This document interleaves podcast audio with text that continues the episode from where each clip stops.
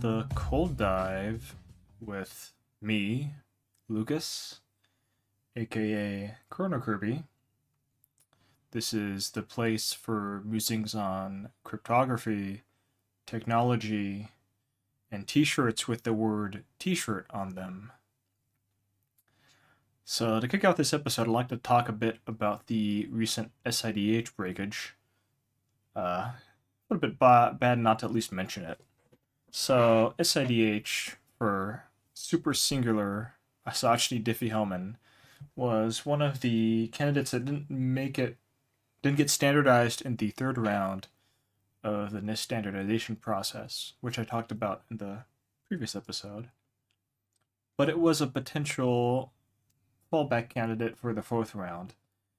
But this weekend, a paper came out, which actually I should cite the authors of. So the paper is an efficient key recovery attack on SIDH by Wouter Castryck and Thomas Decru, both from KU Leuven, which I should mention has a good cryptography group. Lots of cool papers coming from that university. And so basically, that paper came with some scripts, and it's sort of been independently verified at this point, enough so that we can say that SIDH in its current form is definitively broken. You can recover keys in several hours on a laptop, beating the previous record of in a weekend for Rainbow, which was a, a scheme not related to isogenies, but which was also famously broken that time before the end of the standardization process. Although I guess it's sort of not really ended with the, this fourth round still ongoing. So it was a bit of a, a shocker. I think someone mentioned that it's the most liked tweet by IACR, which uh, runs a Twitter account which posts all the preprints for cryptography. So definitely a lot of buzz to the point where, if I'm odd not to mention it, the only thing is that I don't, in all honesty, really understand the attack. It's isogeny stuff is pretty complicated to begin with, and it just goes way over my head. All I can say is that it looks pretty bad, and it seems that while there may be ways to correct it, it's definitely a very big blow to the scheme. As far as other schemes using isogenies in general, well, they seem to be safe for now the thing with attacks as a more general comment is that they only really get better. So you sort of run into the issue that while other schemes may not be directly affected by this attack, maybe this opens the door to more research which finds other related attacks. It doesn't seem like there's anything on the horizon, but you never really know, do you? And you know, there's some FUD around whether or not brings into question the standardization process because an attack was found so late. One argument you can make is that, well, without all of the effort of the standardization effort and all of the teams working on trying to find these attacks, maybe this one wouldn't have been found because there's just not really any any uh, work on doing cryptanalysis of isogenies up to now. Another argument is that it's sort of odd that there was so much effort and this didn't get found until so late. It's it's difficult to really weigh in on this issue because it's just so it's so uncertain, you know. You can put a lot of work into cryptanalyzing something and just nothing comes out of it. It's not it, it's not something where you're putting a bit of effort and you get a bit of results out. It's it's very nonlinear. You put a lot of effort in and then maybe one day something pops out, or sometimes you put in a little effort and it just crumbles apart. So it's it's it's it's difficult to really weigh in one one way or the other. I tend to lean more towards the you know people probably wouldn't have spent enough energy to find this attack without the standardization process, but on the other hand, it is still a bit alarming that this didn't get found earlier. But sometimes that just uh, how the cookie crumbles, isn't it? And I guess the segue towards the thing I want to talk about next is that this SID SIDH thing that got broken was a basically a cryptographic problem. And this problem was used to construct KEMs. the idea being that uh, this key encapsulation mechanism you construct with the underlying primitive would be difficult to break in terms of figuring out what key is hidden inside of the ciphertext, so long as the underlying problem is hard to break. And sort of I mentioned this because the next topic I want to talk about is what I like to call sort of a hierarchy or like a taxonomy of different things in cryptography. Uh, the reason I want to talk about this is that I've sort of developed like a little way of thinking about what different constructions in cryptography are and where they fit, because there's sort of a lot of moving parts to cryptography. So at, at the very top, really what matters is you have sort of applications. So applications are literally things like, for example, Signal. Signal is an application which uses cryptography pervasively to provide privacy to its users. And so there you really don't entirely care about what cryptography you're using. You just care that it, it's enough to guarantee the security you'd like to provide. So you have some kind of threat model of what adversaries can do. So in Signal's case, you can sort of assume that the app code is secure, or at least hasn't been tampered with, but the server might be eavesdropping and try to, to figure out what people are saying. So you want end-to-end encryption so that as people are messaging each other, they don't have to trust that the server isn't reading their messages. So that's sort of a threat model, and you sort of want whatever cryptographic stuff you use to, to guarantee that this uh, that these security properties are not broken. So that's sort of an application. And then the, the layer below that is what I like to call a protocol. So a protocol is sort of like a way of composing different cryptography together to create sort of a set of interactions. So for example, in, in Signal, you have a protocol which defines how you set up an initial key to use for messaging. So this is sort of a key exchange protocol, and it uses several constructions underneath as part of a part of its thing. Perhaps a better example of a protocol in the context of Signal would be the, the messaging protocol, which is more elaborate and involves sort of a much uh, wider session. You're doing the messaging protocol maybe over several weeks, you know, without reinitializing it, whereas the key exchange is very quick. And so this messaging protocol involves a lot of cryptography, but there's also sort of a lot of application logic mixed in as well. You know, managing which key you need to use to decrypt messages and sort of maybe even waiting or for the other person to send a message with timeouts and stuff like that.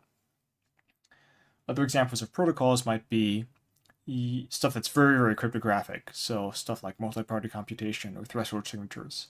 So you might have a threshold signature protocol, which uses a lot, of cryptography, but the end result is that a group of people can come together and sign a message without any of them having the private key. You might need a lot of, of cryptogra- cryptography to accomplish this because it's kind of tricky. But otherwise, you have this elaborate protocol.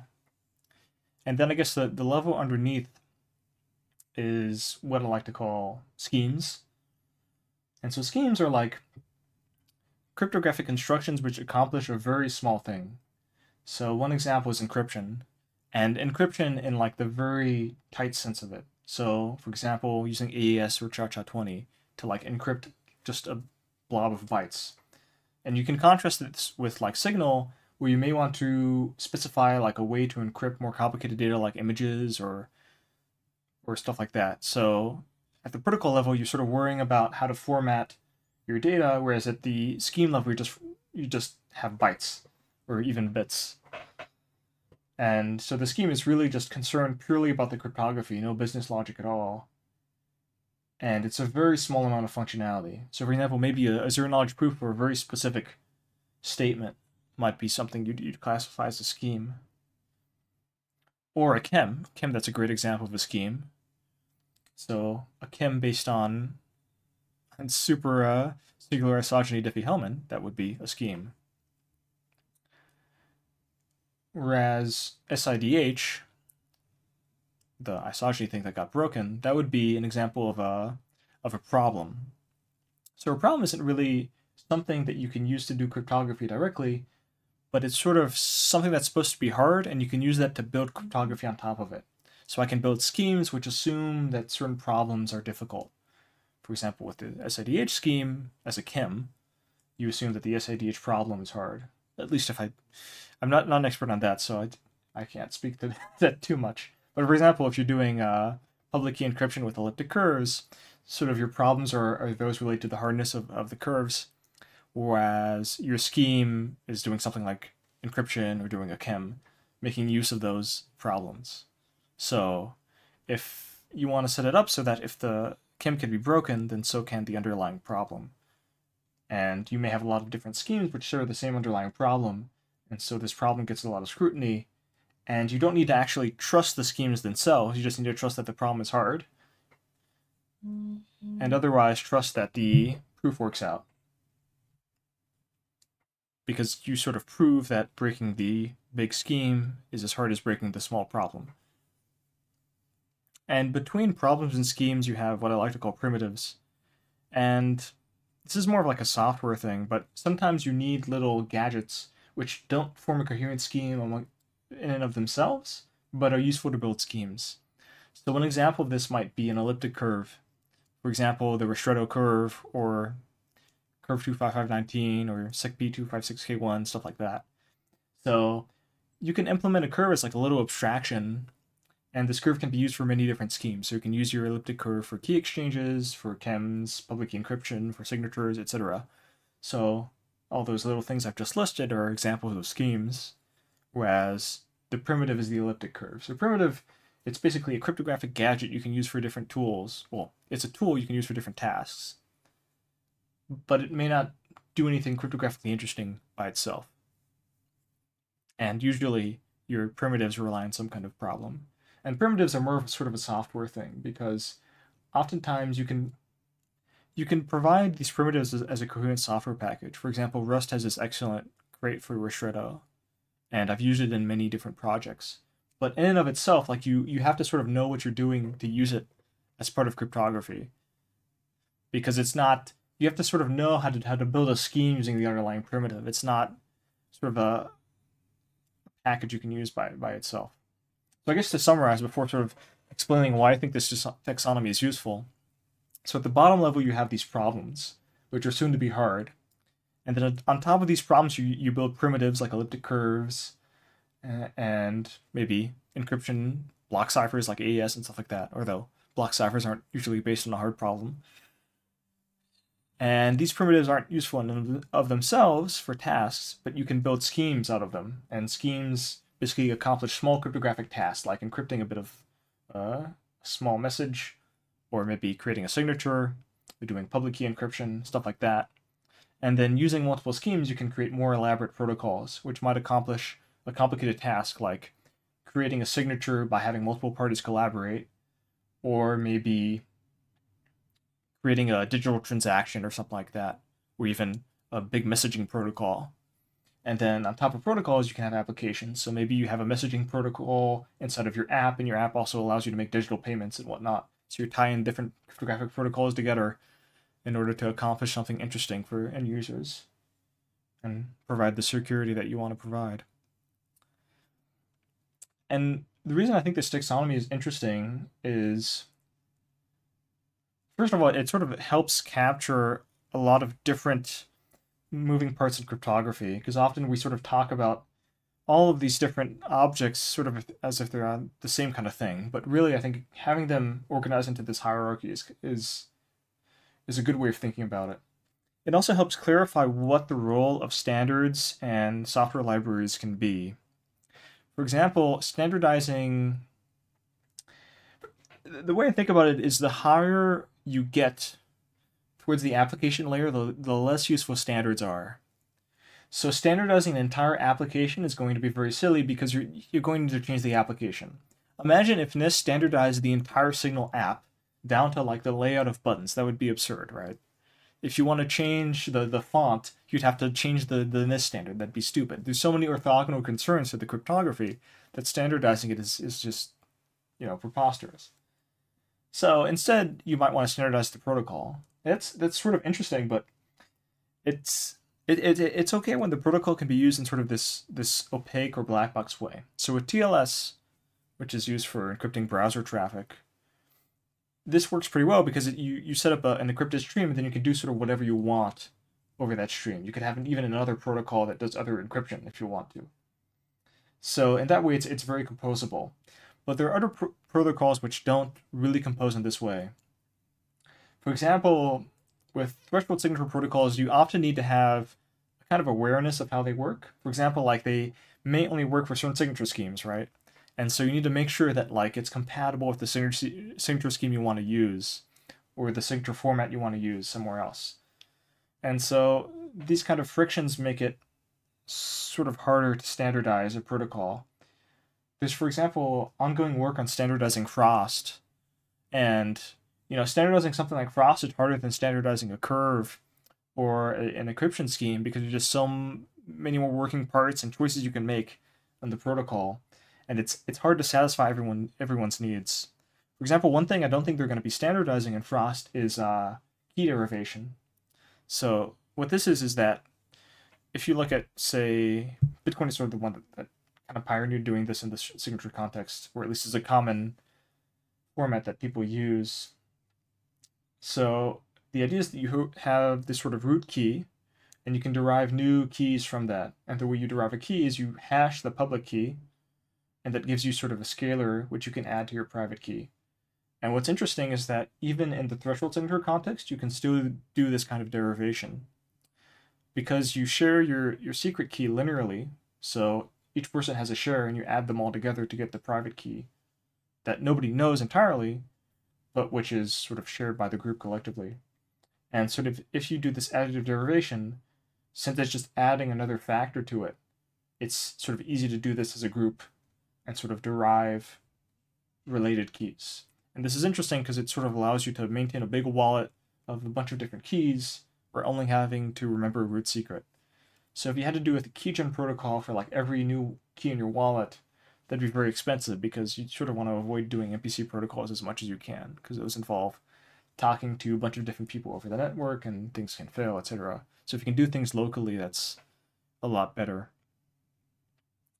And anyhow, this is sort of an aspect where you sort of need to be aware of how the protocol works to sort of be able to implement. And with Frost, I don't think they're going to be standardizing at that aspect, which makes sense. But it's possible that they might sort of step on people's toes and and make it difficult to, to do. I don't think that's going to happen because Frost is pretty simple, but it's it's sort of an example of how standardizing a protocol really ossifies it, and it sort of removes a bit of flexibility you have in modifying it. And if you get to schemes, I think that's a lot better to standardize because if you have a scheme like a KEM, it's it can be used in a very opaque way. It has very clear responsibilities. You know, a KEM has a very clear security definition for what it needs to do. Has a very clear task. You know, I need to create a ciphertext which hides a key. Same for signatures. It's it's very clear what they need to do. And so it's easy to create a scheme which can be standardized in a way that sort of suits many different use cases. And that's also the value of standards is the more people that would like to use a standard or want to accomplish something, the more value there is in a standard because it sort of helps keep these people on the same page and allows different applications to be interoperable. Whereas with protocols and applications, the higher you go up the stack, the less interoperability you might end up having. For example, Signal may, may not want to interoperate with other other applications. And you know, your protocol may not really work in different contexts. Whereas a scheme can work in many different contexts. Then even below that, where I think it's even better to standardize our primitives, because we use them in so many different contexts, it's just great to have a reference. I don't know if Ristretto has been standardized, but there are other curves which have been obviously standardized, going all the way back to the to the NIST curves. And so I think that's very useful because by standardizing a curve, for example, you can sort of unlock standardization for a lot of schemes for sort of free. You know, even if the, the form of the scheme isn't exactly standardized, well, you sort of apply a standard recipe, using your primitive, and that helps you a lot. And by standardizing a primitive, you can also create good library implementations of it, which helps a lot of people. And now standardizing a problem doesn't really make sense because I didn't think I go went over this, but a problem is more of like a theoretical object you can't really use a problem. It's more sort of sort of a bedrock you build proofs on top of to show that your primitives and schemes are secure, and ultimately protocols. And I guess after talking about how each layer interacts with standardization, I think it might be interesting to talk about software. So, obviously, applications are usually distributed as software. I mean, it's sort of a bit absurd to talk about an application without talking about software. So, Signal is an app you can download, right? So, obviously, an application is a very good layer to have software in because I, I just provide you an app, you can use it. There's no thinking about cryptography whatsoever. With protocols, it's actually funnily enough, with an application, it's easier to provide as software because you don't need to use it at all in terms of the cryptography. use it for like the the features it has as an end user. And so you really don't care about any of the details. Whereas with the protocol, you do care about the details because you want to use it in a different context. And that's what makes software that provides protocols quite tricky. In fact, I'll, I'll get to this a bit later because I have a lot more to say on this, but for now, I'll just say that protocols and software are tricky because there's a lot of communication that needs to happen between different parties, and handling that as a library is tricky. So it boils down to that, really. So with an application, you don't have any control over how it's executed, but you don't need any control. With protocols, you have little control over how it's executed, but you do need control, and that's what makes it tricky. But then below that, with primitives and schemes, it's a lot better for software. So with schemes, you can actually make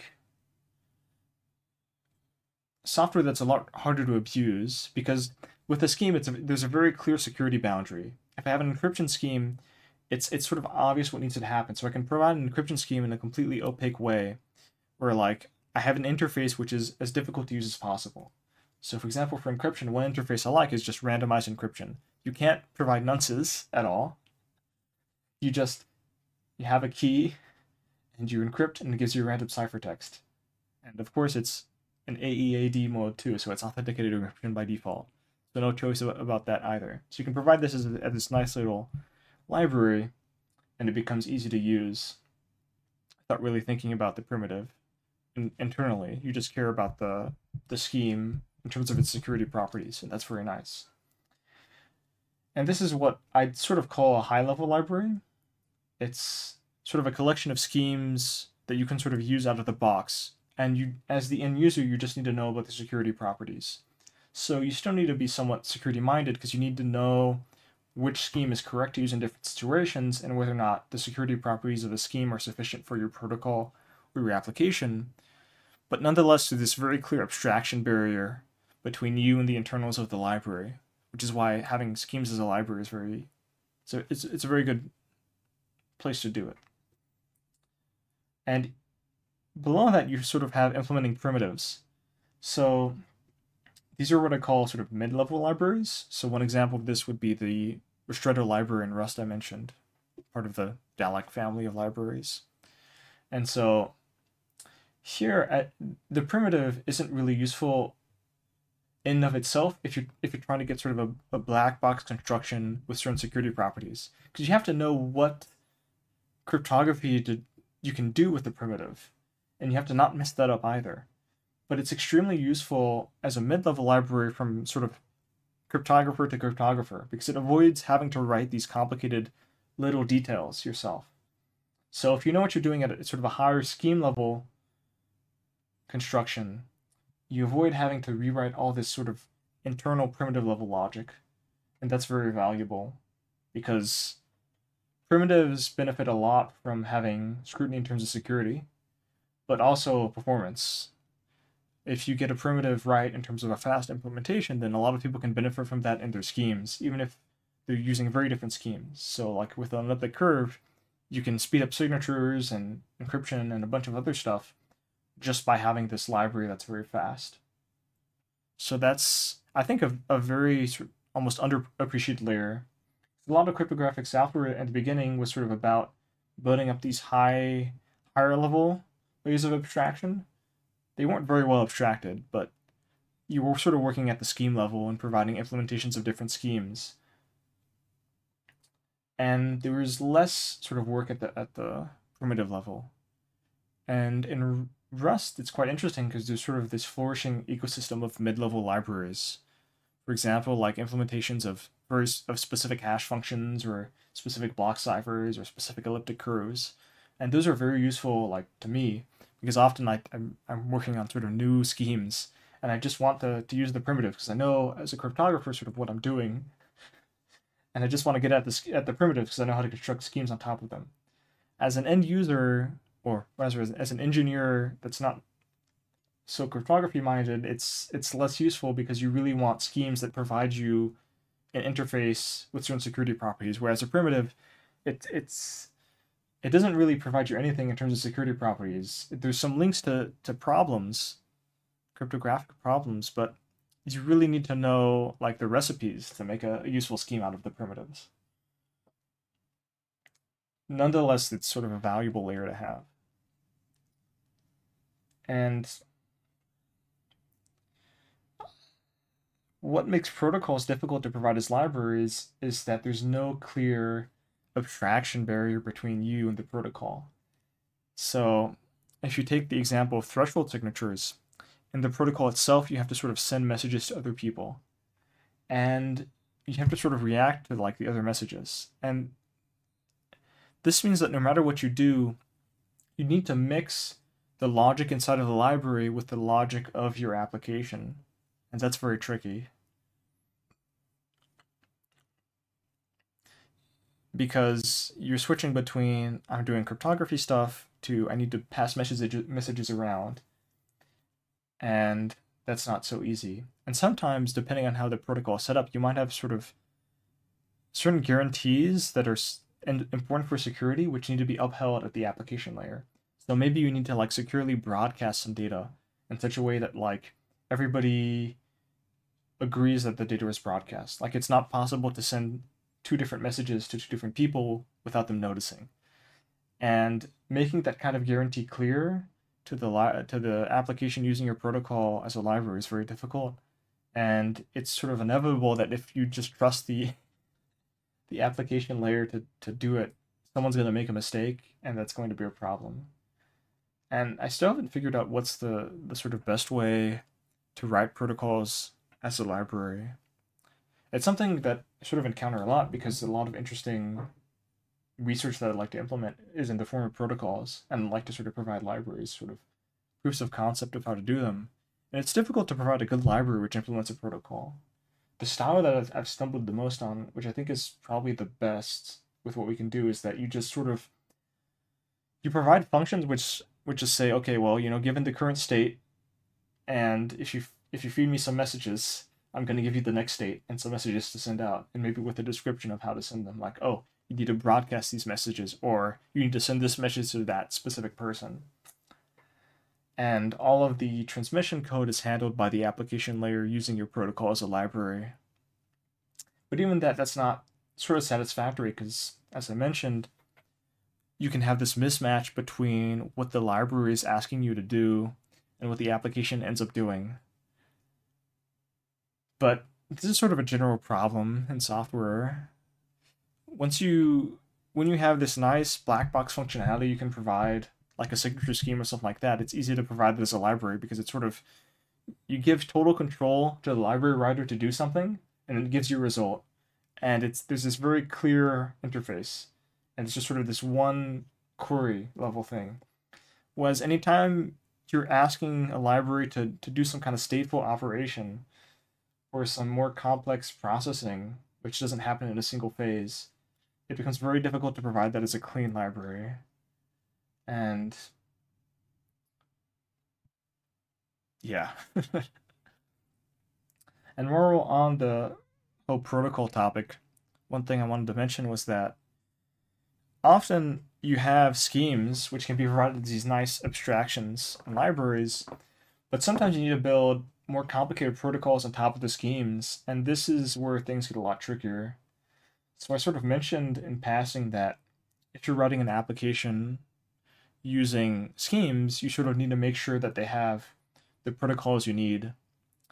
And so I think one one gap that ends up happening is that you jump from scheme to application without any consideration of the protocol you're building. That's sort of why I like this taxonomy because it sort of makes you realize that there's not you can't just directly use schemes and applications. Because if you do, what ends up happening is that you sort of have this protocol which describes what your application is trying to do security wise and describes the recipe gluing these schemes together in sort of an ad hoc way. And if you don't explicitly think about how this protocol works in terms of its security properties, well, you might risk it not actually working. So oftentimes schemes end up being sort of glued in an ad hoc way together, such that they don't really form secure protocol, but this protocol isn't even really formalized or talked about in any way. It just happens to be the way the application uses schemes to do certain stuff. So this is why sometimes like people sort of say that like cryptography is magic or stuff like that, which is a topic I want to talk about someday, but probably not today. But this is why it can seem very difficult at times because if you don't explicitly analyze the protocol in and of itself, it can seem like it's it's very difficult to, to glue the schemes together, which it is, because you have to consider how the schemes interact and whether or not they're doing what you want, and whether or not in composition together, each little snippet of functionality does the big task you want to accomplish securely. And that's why I think it's it's important for us to have first of all to actually start formalizing or at least talking about more explicitly what the protocols inside of our applications are doing. So this is why, you know, the documentation Signal has is interesting because they have an explicit protocol for how their messaging system is supposed to work. And first of all, this is good because it allows you to, to at least reason about what how this how the schemes are glued together and what they're trying to accomplish versus just having this application where you're mixing both the cryptographic and security layers with sort of the business logic. And what's also interesting with having an explicit protocol is that people can actually prove stuff about it. So there have been several papers analyzing Signal's protocol, sometimes even with sort of automatic verification using you know computer tools to, to verify properties about the protocol. And so there you can even prove that your protocol does satisfy certain security properties, assuming that the underlying schemes are secure. And that's you know really interesting because it avoids all of this ad hoc logic, all this haphazard gluing together of schemes, because you can say, well, you know, this protocol does satisfy certain security properties, and I can prove that that's the case, you know, using either the proof by hand, the paper, uh, or even an automatic proof checking system. And I think that's that's very cool, and I think that's what we should be moving towards, really. Actually talking about the protocols in our application so that we can sort of isolate the security concerns so that the application just interacts with this layer which implements a very clear specification in terms of security properties and threat model in a way which which is proven to work. Now, of course, you you have you you always going to have two problems even if you prove everything up to that layer, which is first of all, you need to trust that the software has been written correctly. Software is inevitably going to have bugs. So if your primitives have bugs, you're going to have issues. If your schemes have bugs, you're going to have issues. And if the implementation of the protocol has bugs, you're also going to have issues. So one thing you might say is, well, we could, you know, prove that the protocol, in terms of its application code, the software we've written, conforms to the spec. And that would be great. And I think people have attempted to do that in many cases. For example, there's a lot of papers on verifying TLS, right? But to, to do that kind of verification, you need a protocol specification, which brings me to my earlier point, which is that, well, specifying the protocols that your application is trying to implement in terms of security is very important. And one thing that will always be with us, even if we have magic uh, compilers which automatically check, check uh, proofs and verify that code con- conforms to a spec, is that you could have the wrong spec. So having fancy security properties which prove that your protocol satisfies is completely useless if those are not the, raw, the right properties for your application. So if I have an, an end-to-end encrypted messenger and I never prove that it actually satisfies privacy of, of the messages being sent, I mean, I can prove, for example, I could, I could prove that, oh, nobody can tamper with the messages. Nobody can modify what the messages say. But that doesn't help me in terms of stipulating that nobody can read the contents of the messages.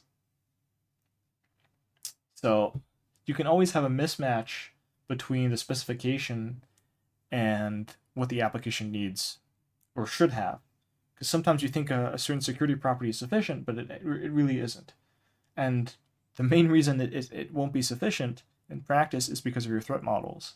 So I've said this a few times, but in, in your threat modeling, you need to, to think about what the adversary can do, what the people attacking your system have access to, what they can break, what you can assume to be secure or not.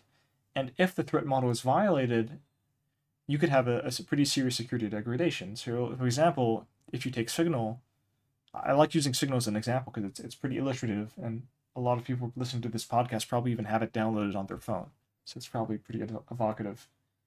But if you take Signal, if the app is compromised, as in someone can modify the source code running on your phone, I mean, it's very difficult to, to keep security in that situation because someone can just read what you're seeing on your screen. If you can see it with your eyes, you can also see it if you've compromised the, the app entirely. But this is outside of the threat model because in, in the threat model for Signal, you assume that the app running on your phone runs the right software. And you need to do some kind of restriction of what the adversary can do. Because if you can say, well, the adversary can do everything, then you can't do anything in terms of security. Because there's just nothing you can do. The adversary can do everything. No matter what you do, he can break. There's no device you can use to do computation because everything is hacked. You're at a dead end. All right. So you need some kind of restriction of, of the adversary's capabilities to do anything. But anytime you restrict, well, then if that, that assumption gets violated in practice, you, you may have issues. So threat modeling is is very difficult. And it, it's where a lot of mismatches between the specifications of your security and the real world security of your application come into play. So sometimes, like with bug bounties, you know, companies will run bug bounties to try and encourage people to try and report vulnerabilities to them rather than doing bad stuff with them. They say, "Oh, well, you know, this isn't in our threat model, so we're not going to pay out any bounties." But the thing is that actual attackers don't really give a damn about your threat model. If it's possible to do something bad, even if it's not something you accounted for, they're going to do it.